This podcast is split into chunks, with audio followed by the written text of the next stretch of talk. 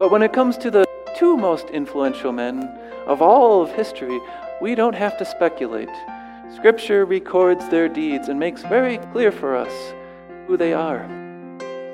And their actions have cosmic proportions that influence the lives of all people for all time.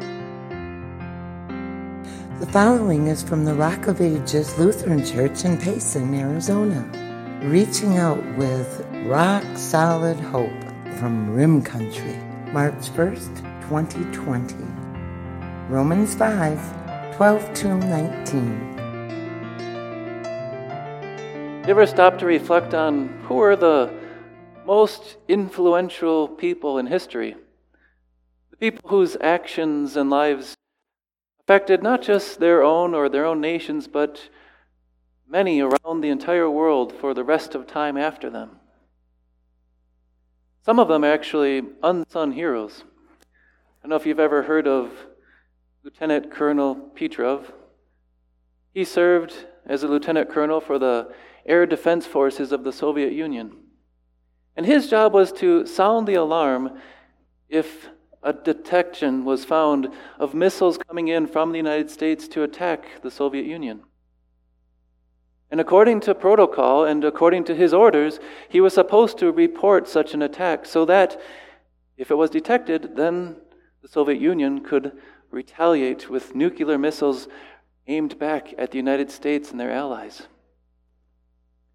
So you can imagine the pressure when he found there was an alarm. False alarm sounded, and he had to then carry out his orders and his protocol. And by his hesitation, by his not sounding the alarm, his act of disobedience, many historians think he prevented what would have ended up escalating into a nuclear fought war, which would have ended up killing millions of lives and affecting billions of people afterwards.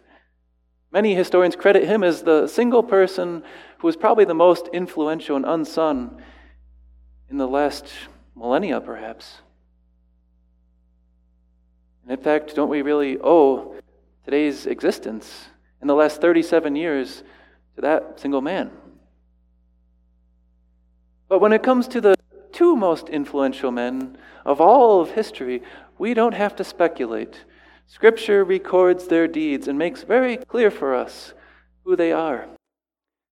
And their actions have cosmic proportions that influence the lives of all people for all time. That'll be our focus this morning as we look at these two men. And we begin our series of contrasts found in the epistles of the Apostle Paul. The two men, Adam and Christ. Now, Adam is presented by the Apostle Paul as the someone who was the really the most negative impact, brought about the greatest change on this world and the most destruction. No, Adam himself perhaps doesn't seem to appear on the pages of Scripture like a villain, but from him all villains come. And Adam didn't instigate, it would seem, a war on earth, but from him all wars flow, and after his actions, every act of bloodshed and evil comes.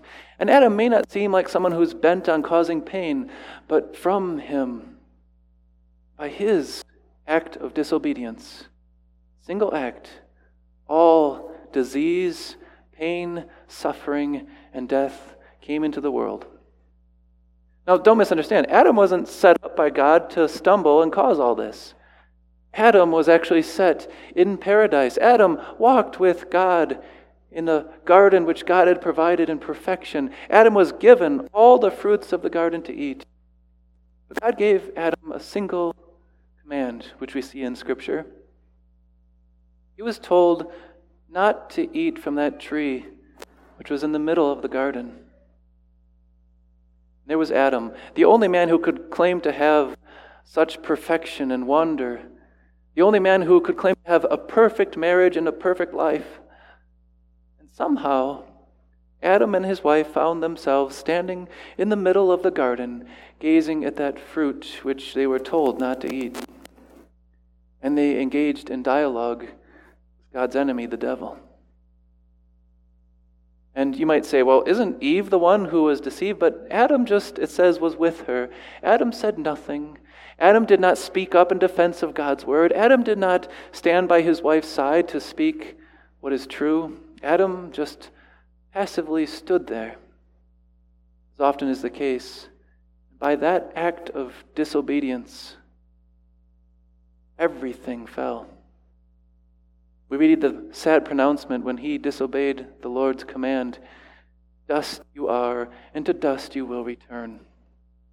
So the Apostle Paul points to Adam, and he says here in Romans chapter 5 Sin entered the world through one man, and death through sin. And in this way, death came to all people because all sinned. You might say, well, but I didn't.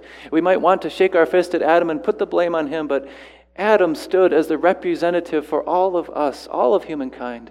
Adam fell on behalf of all of humankind, and his sin is our sin. And we, like Adam, are born in sin and to face this death, all because of his fall into sin. Now, at this point, someone could also interject, but how is that fair? After all, there, there are a lot of people who didn't know or didn't have a command like Adam did, didn't sin against a direct command of God. Adam, after all, had God speak to him. Or maybe you could say the, the people of Israel on Mount Sinai, when it came to Moses, they were given God's commands, and they have broken, like Adam, direct commands. But what about all the other people in this world? Do they deserve death when they never broke a specific command of God? Paul's answer all sinned. And yes, it's true the law wasn't given directly to them, it was not the revealed law of God. But he says, Nevertheless, death reigned from the time of Adam to the time of Moses, even over those who did not sin by breaking a command, as did Adam. So, really, every argument against saying no one broke a specific command falls flat because, as Paul points out, all died. There's the response to every argument against, but I didn't do what Adam did, but you will die. The sin of one man brings you death. Just as if Lieutenant Colonel Petrov had, had signaled the alert, perhaps his single action would have caused death for so many. Adam's single action caused death for so many.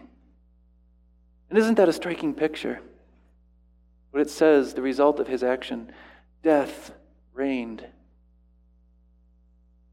Picture death, the pretty awful tyrant to have over you. It kills all of its subjects. And that's the bleak picture that Scripture presents. Could anyone claim to have a bigger influence on history than, than this man, at least a, a bigger negative impact than Adam? No one has caused more damage, more pain, or war, or suffering. From him comes the endless frustration, the insurmountable pain, and ultimately the tyrant, death, over all of us. But the Apostle Paul points out there's, there's another one on the pages of Scripture who's quite influential Adam, who is a pattern of the one to come. Paul's about to make a contrast. Behind the backdrop of the darkness of Adam and sin stands one another man. And this other man, who, like Adam, does a single thing which affects all people. But Paul says he stands out far greater than Adam. Adam, who brought all into darkness and death, this man, he brings all into something far greater and better. Paul says it's not even worth comparing. The contrast is so great. He says, The gift is not like the trespass. For if the many died by the trespass of the one man, how much more God's grace and gift by the grace of the one man, Jesus Christ, will come to the many. See, Adam's terrible altercation of this, really the cosmos, this world, came from his sin. But the other man, Jesus, it came from a gift. Paul calls it here a gift of grace. And Adam's overflowed to many. Jesus' gift overflows to the many. Paul even says that you can't compare, nor can the gift be compared with the result of one man's sin. When Adam sinned, It was one sin that overflowed to the many. But when Jesus gave the gift that we needed, the opposite of Adam, it covered many sins. Picture a courtroom where the judge sees the person who has committed awful crimes, crimes deserving of death. And the judge lays out the sentence because that man has committed that crime. He says, The sentence you deserve is death. That's what Adam had. But in Christ, it's this. Picture a judge now who sees not just one man, but a whole courtroom, a whole world filled with people who had committed not just one deed worthy of death, but many sins worthy of death. And that judge declares, You're innocent. You're declared free to go. All of you. That's the gift found in Christ. The one gift which gives life for the many. And if you remember the terrible tyrant death, what is the gift? Paul describes it by saying, the righteous reign of life. What we have in Christ is the gift of living with Him in right life eternal. All the, the pain and the suffering and the death is covered with the gift that is brought by Christ, and we have righteousness and life with Him. It's a really succinct picture, isn't it? Right now, death reigning, but what we have in Christ, the reign of life. And notice he says, it is received. Something that is now being received by those who, through the gospel, see Christ. Paul gets to the, the greatest point of contrast that brings life. He says, consequently, just as the trespass resulted in condemnation for all people, so also one righteous act resulted in justification and life for all people.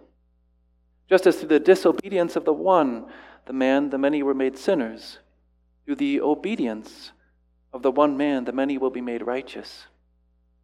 There's Adam, and his act of disobedience was in the Garden of Paradise, turning aside from the Lord. But there's Christ, the one man, who stands in st- strong contrast to Adam. There he is in the Garden of Gethsemane, down in his face in agony, knowing the weight of death that's going to come on him. And instead of an act of disobedience, we see the greatest act of obedience as the Son of God cries out, Father, it's not possible that this cup of suffering be taken away unless I drink it. Your will be done. All of history, all the ups and downs of your life hinge on that moment. If he had decided that he was going to call on legions of angels to rescue him and pull him out of there or to protect him, he would have accomplished very little. If he had decided to exercise his divine power and authority, to put down those who came to arrest him, and to bring himself back to perhaps would have accomplished defeating a few enemies. But this one man, Jesus, came through his obedience to accomplish the most influential act of obedience. Jesus, who being in very nature God, did not consider equality with God something to strive after or to be used to his own advantage, but made himself nothing, taking the very form of a servant, becoming obedient even to death. By that act of obedience, facing the cross and suffering our death, Paul points out we have the greatest and brightest contrast in history, who is like Adam, in that by his action, he influences your life for the rest of time.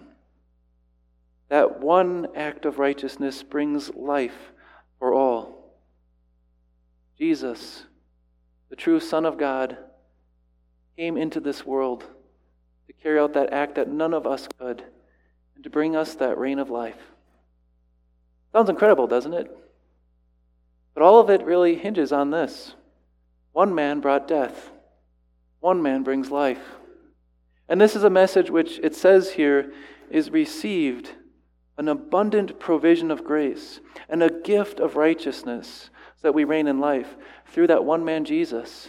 And it's a gift received through faith. How could we let this man be the unsung hero of history? That gift of life is received by those who receive the light of the gospel. This sermon series on the strong contrast that we'll see in the epistles all comes down to this the gospel's light shines against the backdrop and darkness of sin. In Adam, we have death. In Christ, life. In Adam, the law and sin. In Christ, we have grace and life. Jesus shines in the brightness of the pages of Scripture. Quite something. We actually do proclaim and point to one man who brought us all down, but one man, the God man, who lifts us all up. And the strong contrast of the gospel shines as you and I don't, don't let him become an unsung hero of history, but speak of what he has done. And so that those who are in that darkness, under the reign of death, will hear of the reign of life and the gift of righteousness. And together with them all, we will shine with Christ. Amen.